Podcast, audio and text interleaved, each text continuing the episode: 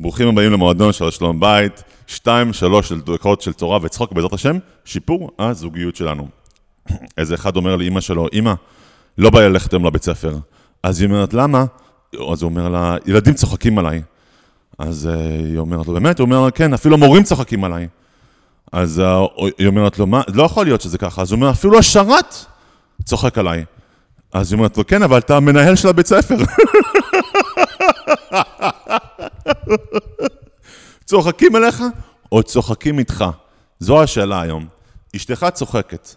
אתה מסתכל על הצחוק הזה ואתה אה, נותן לזה איזה אינטרפטציה, אתה מפרש את זה כאילו היא צוחקת עליך, כן? זה, זה בצורה ממש מעליבה, לא נותן לך כבוד, הצחוק הזה, ואז מתחיל הוויכוח, מתחיל לריב, אוקיי? זה במקרה שאין לך אה, דימוי עצמי גבוה.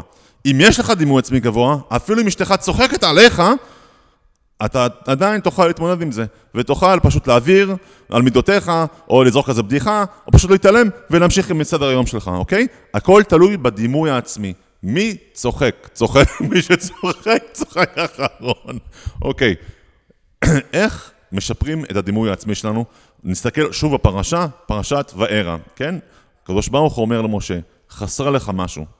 במקרה הזה, במקרה הספציפי הזה, חסר לך ביטחון. תסתכל על אברהם, יצחק ויעקב, וערה אליהם, אליהם, והם לא, לא שאלו אותי שאלות יותר מדי, כן?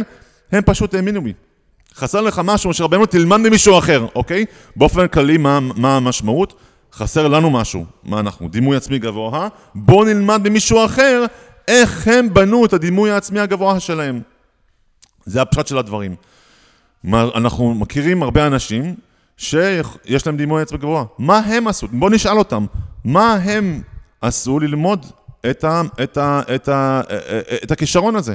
מה הם קראו? לאיזה פודקאסט הם שמעו? איזה שיעורים הם לקחו? מה ההשראה שלהם? מה הטריקים שלהם? מה הדימויים שלהם בראש כשהם רואים דברים? על מה הם חושבים כל הזמן? זה מאוד חשוב לשאול את האנשים האלה.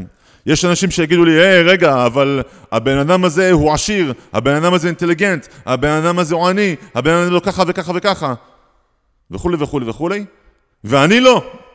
התשובה היא שההבדל היחיד בינינו לבין האדם האחר הוא מה שאנחנו למדנו, כן? הוא למד להיות עורך דין ואני לא. אני למדתי להיות רופא והוא לא. כל אחד לומד משהו, אז יוצא מכך ש...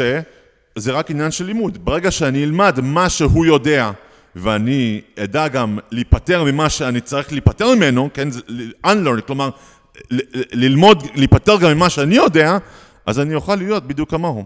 אם מישהו אחר יכול לעשות את זה, גם אני יכול. זה מוטו חזק מאוד, שיכול לבנות דימוי עצמי חזק ובריא, וישפר את שלום הבית שלנו. חזק וברוך.